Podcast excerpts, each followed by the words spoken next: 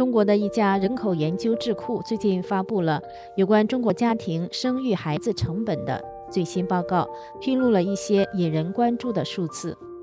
欢迎各位收听美国自由亚洲电台专题节目《周末茶馆》，我是主持人小安。今天的节目，我们来关注中国家庭生育成本高和生育意愿低的问题。中国的育娃人口研究智库今年二月份发布了《中国生育成本报告二零二四版》。这个报告呈现的这家机构的研究结果是中国家庭最新的从零到十七岁孩子的养育成本平均为五十三万多元人民币。这家研究机构发现呢，如果是看中国家庭生育孩子的成本是人均。GDP 的多少倍的话呢？那中国家庭生养孩子的成本几乎是世界上最高的。中国育娃人口研究智库呢，是根据2023年的中国统计年鉴里的数据来估算家庭育儿费用的。生养孩子成本高，必然会影响家庭的生育意愿。那么，中国家庭生育孩子成本这么高的原因是什么？生育孩子固然是一个家庭一对父母的责任，那么作为纳税人供养的政府又该承担什么样的责任呢？我们邀请现在纽约的民间组织中国妇权的创办人张晶女士和在美国的独立经济学者秦伟平先生就这些问题进行了深入的讨论。下面来听听我们的讨论片段。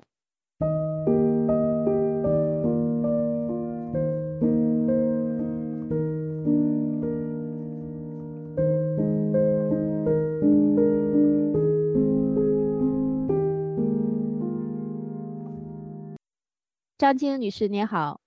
哎，你好，小安，你好。您创办的这个呃中国妇权在纽约的这个民间组织，是关注中国妇女儿童的权益，也关注中国妇女的生孩子的这个社会的环境，对吧？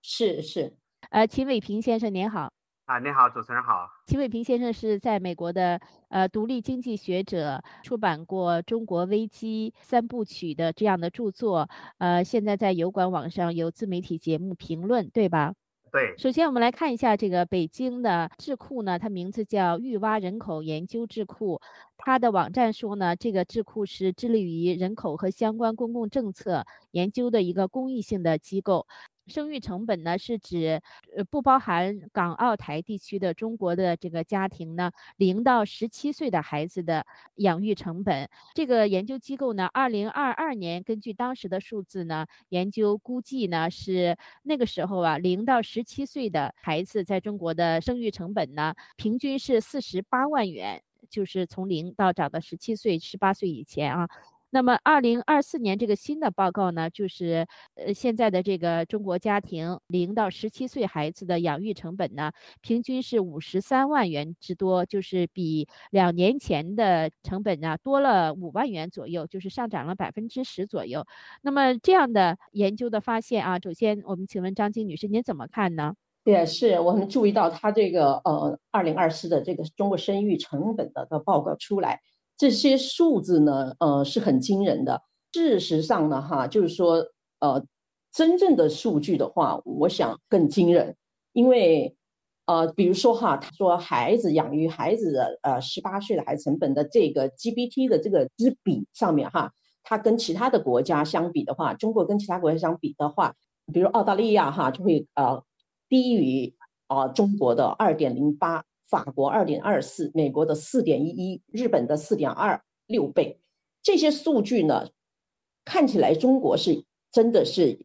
呃，领先了，就是呃所有的国家这些发达国家，但事实上，它这个人均的这个呃 GDP 呢，是其实是不公平的，因为中国的富人特别富，富得敌油，那么穷人特别穷。他把他一人均了以后，穷人就变成了，就变成就中等了，所以他这个 GPT 呃本身呢，呃就是不公平的。真正的落实到养育成本，按照中国大多数家庭来讲的话，那个成本是远比啊刚才你说的那个啊平均的那个成本是高的更多的。我从这个角度上来看的话，它已经就是。啊很吓人的了。呃，赵女士刚才提到了这个报告中中国的这个孩子的养育成本的国际性的比较，呃，就是把一个孩子的抚养到年满十八岁所花的成本，相对于人均 GDP 的这个倍数来看，那这个二零二三年呢，人均 GDP 呢，在中国啊，人均 GDP 是八万九千多元，呃，所以呢，中国的这个养一个孩子的成本呢，平均是五十多万，所以他说中。国的这个养育成本呢，一个孩子的平均养育成本相对人均 GDP 来说呢，是中国是六点三倍。他说这个世界上来讲，只有韩国稍微高一点，所以就是中国是几乎是世界最高了。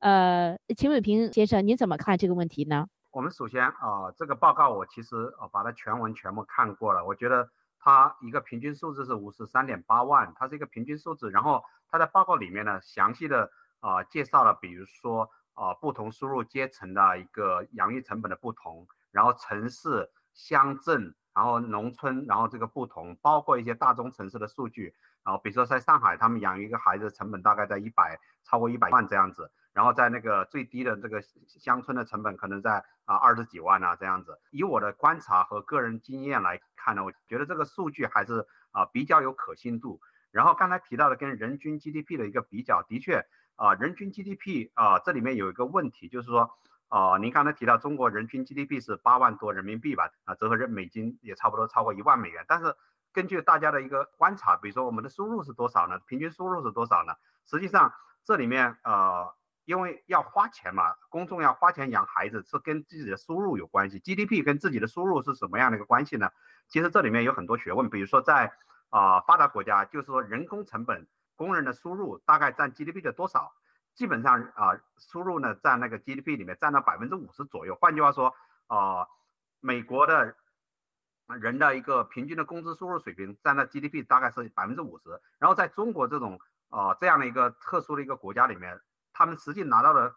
薪水呢，大概还不到那个 GDP 的百分之二十。比如说啊啊，人均 GDP 是八万多人民币，然后百分之二十大概一万六左右，就是说实际上平均的工资。拿到手的工资还不到一万六，所以在这样的一对比，就大家可以明白了，就是说你的生育成本，比如说平均五十三点八万是一个比较确定的一个数字，但是你的收入跟你 GDP 数据比，你的实际的收入是远远低于你的 GDP 的比例，所以呢，你这样子算下来呢，就是公众中国公众会觉得说，哇，这在中国养个小孩真的是不堪承受之重，实在是负担不起这样子。这是一个大的一个不同。刚才我们解读了中国这个育蛙人口研究智库他们的这个关于中国生育成本的。这样的报告的这些数字啊，那么中国这个生育成本，呃，像二零二四年他这个研究报告这个数字啊，就是比二零二二年他研究的这个报告呢，其中估算的生育成本呢多了百分之十，就是从四十八万多元呢，呃，涨到了五十三万多元，就是说这两年呢，呃，这个生育成本呢就是不断的升高，也是有不少年了啊。我们常听到这个中国这个网上啊，民众啊就抱怨这个生孩养孩，呃，这个费用都是。非常高，那最根本的原因是是有哪些呢？啊，张静女士，特别有些是不是有没有一些就是不应该涨的，就生育成本啊不应该这么高的因素呢？这其实可能它是一个呃很复杂的一个这么循环了，呃，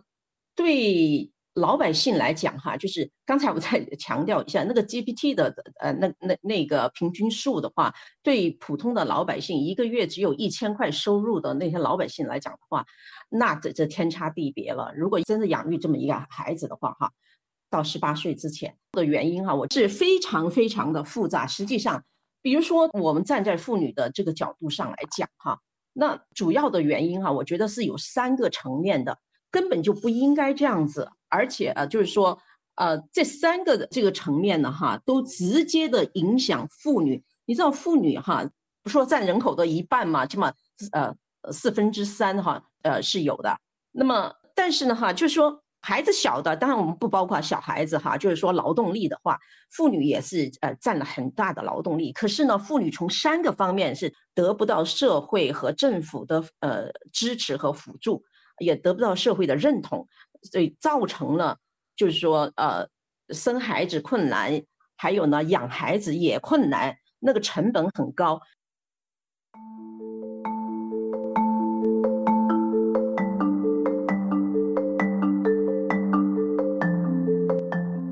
过去几年，中国出生人口总数不断创新低，出生率下降。与此同时，中国家庭生育孩子的经济费用却越来越贵，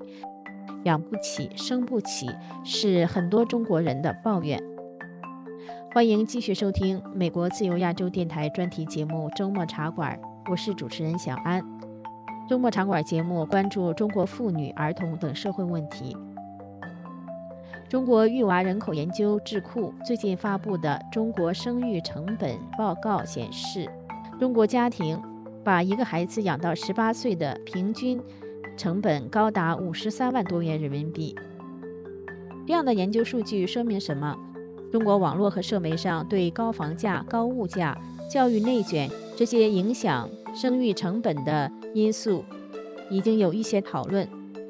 但是对政府的责任、社会保障机制和生育妇女所面临的就业歧视这些因素讨论的比较少。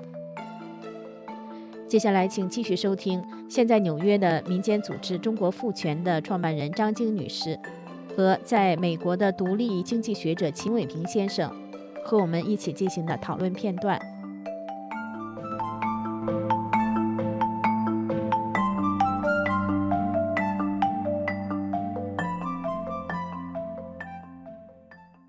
张晶呃女士，您谈到就是说这个妇女确实是这个妇女呃生育的意愿低，是现在影响中国这个人口出生率的一个很大的原因，就是家庭生育的意愿比较低。其中造成这种情况，第一个原因就是生育成本太大。那造成生育成本特别大，您刚才说对于妇女来说有三方面的原因，具体是哪三个方面呢？呃，我先说就是啊政治层面上吧，哈。我们知道，就中国共产党在建政以后，哈，中国的政治局常委是决定一切的根源。那么他们就是最高层，所以他们所做的决定呢，就基本上就是呃引导了整个中国的发展了。那但是中共的这个常委里面，从来历史上就没有一个女女性的出现。那这一届的中央政治局呢，连女性都没有，所以呢，就是在最高层政治上，女性没有发言权。根本就没有决策权，就是没有人能站在女性的角度上，呃，为这个社会、为孩子、为女性考虑，来做出决定。所以这个就是在政治层面上，哈，女性是输了这么一一大筹。然后在经济上呢，女性在怀孕和养育幼儿的这个过程当中，找工作非常的困难，尤其是在现在中国经济下滑的时候，男性和女性的本来的工资就不成正比的。就是同样的职位，男性的工资就会比女性呢会高出百分之十二啊！这个是呃二零二二年的中国职场现状的那个调查报告。本来女性就在这个职场上就输了，然后呢，还有一些更多的是很普遍的，呃，即便是政府的工作单位或者是一些媒体哈，如果你妇女怀孕了。或者是你是呃产妇养育幼儿呃孕妇和产妇的话哈，她都会遭到直接的歧视。要么你要生孩子你就回家，或者你就签订一个呃嗯不平等的那种条约，说几年之内五年之内哈你不能怀孕不能生孩子，就是逼迫的女性呢没有办法要回家去带孩子或者生孩子。其实在这个过程当中呢哈，女性的工资下降。比普通的男性呢，哈要低有百分之十二到十七这样的。然后呢，中国的妇女呢，哈这个休闲时间，如果你养到一个孩子到六岁的这这个孩子的这母亲的话，她的休闲时间呢，哈每天会受减少十二点六个小时。这是在经济方面的话，她就减少了收入。如果回家带孩子的话，就面临着那种被歧视、被公婆、被男性、被她的丈夫呃觉得我在养你们。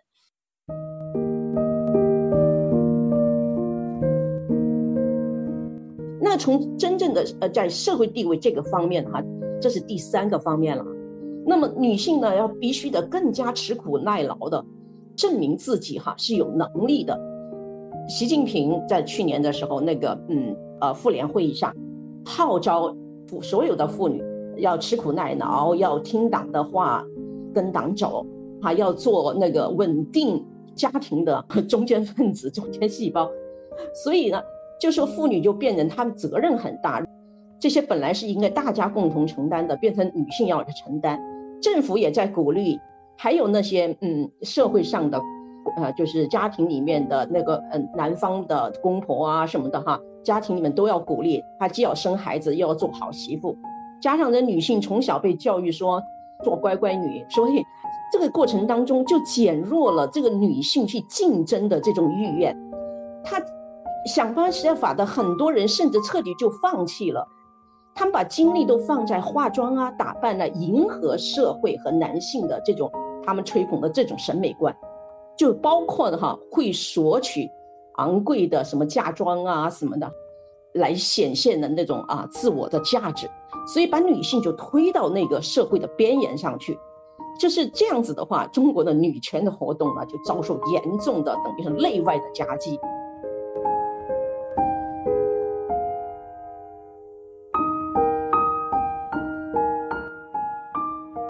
秦伟平先生呢？你看，在中国啊，生育成本近年来啊，呃，不断的提高，呃，而且幅度也很大啊。刚才我们说的，他这个研究报告所提到的，呃，一年五十多万啊，这是全国平均来讲。那城镇呢还要更高，城镇实际上是六十多万，农村平均是三十多万啊。那这样的啊，在中国就是养一个孩子，生养一个孩子到十八岁，呃，成本这么高的，您觉得这个根本原因是什么呢？呃，刚才张金女士分享了，就是说整个中国社会环境呢，对女性是非常不友好啊，在职场上，在家庭上面，女性呢，其实，呃，就是享受了很多不公平的待遇，我这基本同意这个观点的。但是中国的这个生育成本这么高，呃，就是包括它生育率啊很低嘛，现在非常低，那跟女性刚才这种切身的体会，还有这种感受啊，生育意愿下降有关系。其实啊，真的是生育成本是最大的一个。因素之一的，就是你看啊，随着通货膨胀也好，一年两年它上涨了百分之十，然后可以预见的，在未来说小孩，比如说今年生了要十八年，不知道这个十八年后这个是五十三点八万会不会再翻十倍，这没有人知道。所以呢，这个通货膨胀也是对他有很大影响。然后基本上一个最大的一个不同啊，无论是这个结婚的这个男女双方都会很降低这个生育意愿，因为所有的生育成本，这是中国跟其他国家的一个很大不同。这个养孩子的所有的成本，从出生啊到教育到医疗，几乎全部是这个父母在承担啊。整个啊国家就是政府在这里面的一个啊基本的角色定位完全是缺失的，这是很大的不同。无论是在任何一个国家，比如说都会有各方面的一个对年轻的父母有很多支持帮助啊补贴也好，在中国基本上看不到，偶尔现在提出来说。某一一一个城市在尝试说啊，养一个小孩或者第二个小孩给一个月给一千块人民币的补贴，说实话，真是杯水车薪。对于这个来说，所以在这个现实面前，我相信抛开其他的一些问题，呃，正常的、理性的、年轻的婚姻啊，夫妻啊，可能都不太想生小孩，或者最多生一个小孩，这也是一个根本的原因。所有的费用都要自己承担，而且啊，未来自己的。职业收入都面临很大的不确定，或者很多牺牲呐，啊，作息时间也好啊，所以基本上 通俗一点，呃，生小孩其实就是负债，而且你们算到了，从父母角度算到只是一个生育成本，在中国根本就不只是生育成本，在美国把小孩养到十八岁，这个父母基本上完成了自己的一个责任，然后小孩子自己上大学啊，还学生贷款，自己去啊生活的，但是在中国完全不一样，小孩养了十八岁之后，不意味着父母的责任完成了。但上大学还是一大笔费用，然后毕业之后还要操很多心，特别是要结婚、要买房什么的啊，这个说实话再加五十万都不止。所以基本上 以我通俗的观察来看，从经济学的角度，在中国生一个小孩相当于年轻的父母要负债一百万人民币。所以在这种情况下，大家还有多少意愿去生小孩呢？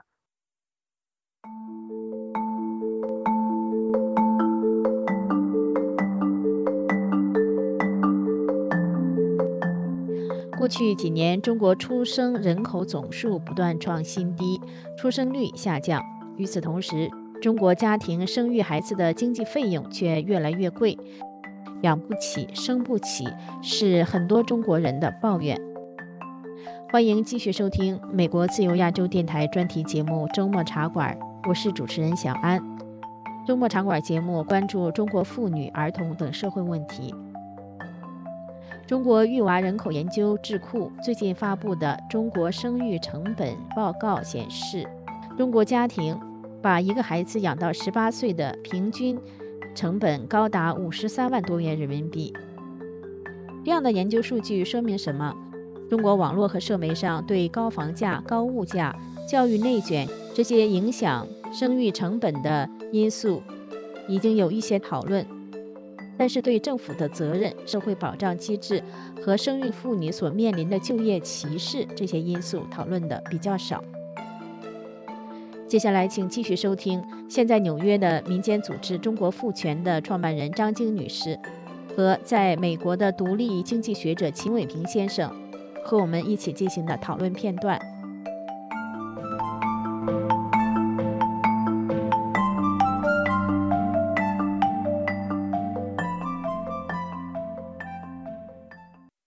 确实这样，这个育蛙人口研究智库啊，他也提到了，就是说，如果是加上一个大学的费用的话，呃，这个小孩从生到大学毕业的话，那这个费用就是更高了。养到本科毕业的话，呃，平均的这个费用就是六十八万，就不是五十多万了，就是六十八万了。嗯。育娃呃人口研究智库呢，他们还发现呢，就是在这个养娃的这个成本方面呢，呃，还有这个地区性的这个差异。比如说，上海、北京是最高的。像上海啊，养一个小孩到十七岁、十八岁以前啊，上大学以前就要花呃平均就是一百多万，一百零一万。北京也要九十三万。呃，第三高的就是浙江啊。对这个啊，张晶女士您怎么看呢？就是在城市里面的这个养育成本就要更高，大城市啊。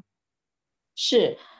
呃，因为呃，他这个养育的这个成本跟他的教育和社会环境和呃经济发展啊有密切的关系。现在中国的经济呢，就是呃，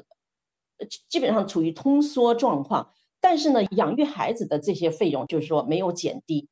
这就是很多关于的经济政策的那个实施，还有最重要的一个就是政府。在这个社会，这个养育孩子这这个上面，教育孩子的上面，政府做了些什么，花了些什么，呃，什么成本去啊，让鼓励真正的鼓励啊，这些老百姓去呃多的生孩子，然后呢，不用怕呃将来的教育。比如说在美国，那我来说吧，我我三个孩子，可是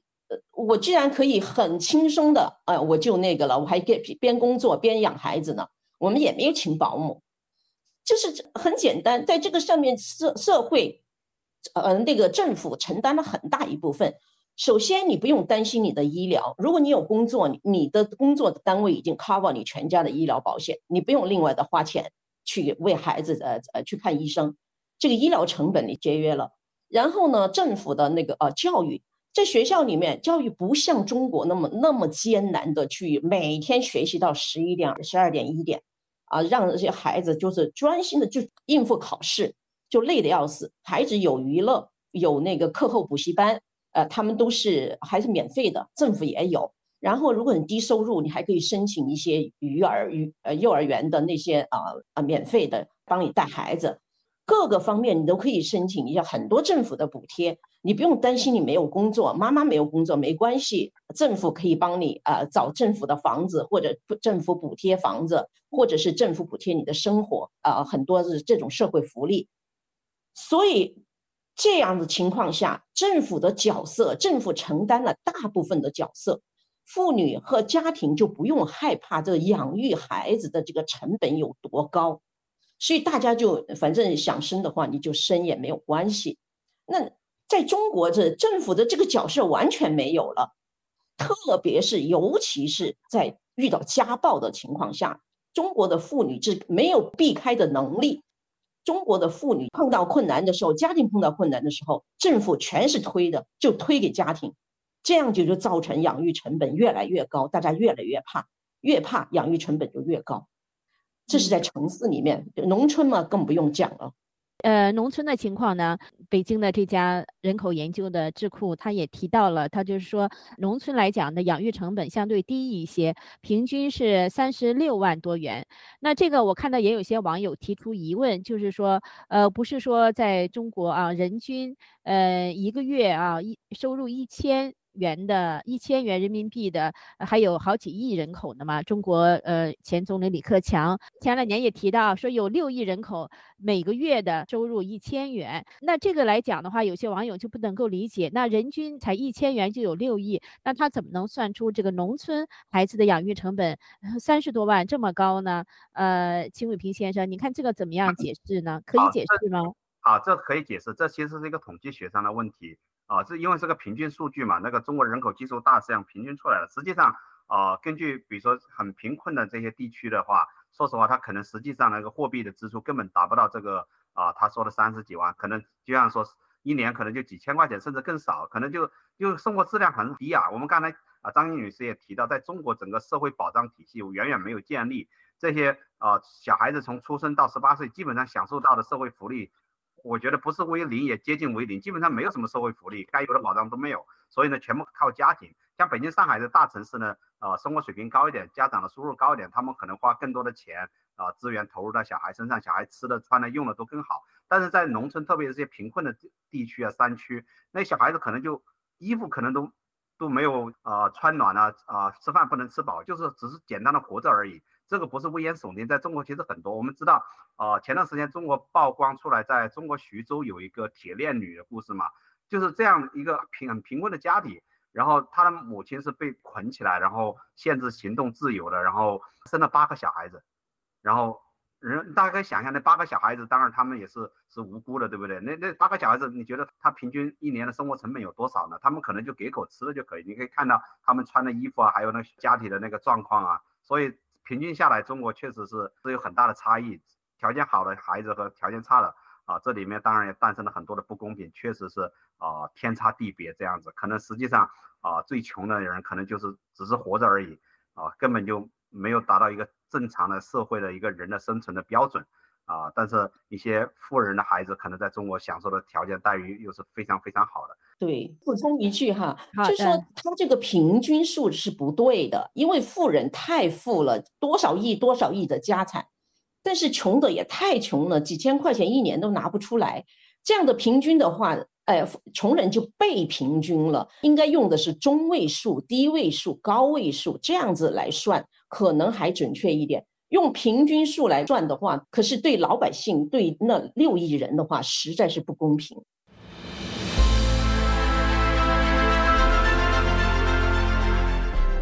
用暗网访问自由亚洲电台，避开老大哥的眼睛。为了协助读者能够安全地获取被中国政府封锁的新闻，自由亚洲电台联手开放科技基金为公众提供暗网入口。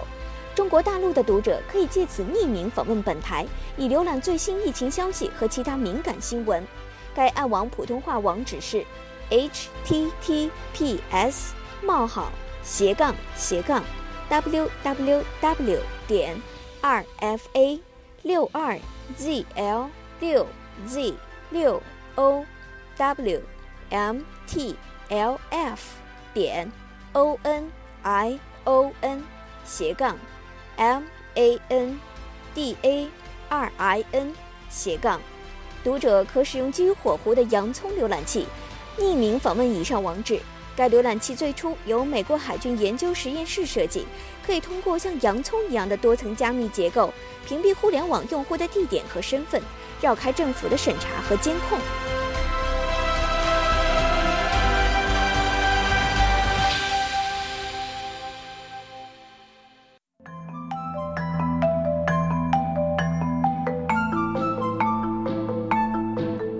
今天的节目里，现在纽约的民间组织“中国父权”的创办人张晶女士，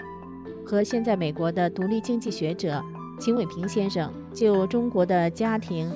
生育孩子的成本高，中国家庭生育孩子成本在城市和农村不同地区的差别等问题进行了深入的讨论。他们都注意到的一个问题是。在减轻家庭生育孩子成本负担方面呢，中国政府责任的缺失。对于如何降低中国养娃成本，中国的育娃人口智库研究报告有许多具体的建议。下一次的周末茶馆节目，我们会对这些建议进行分析。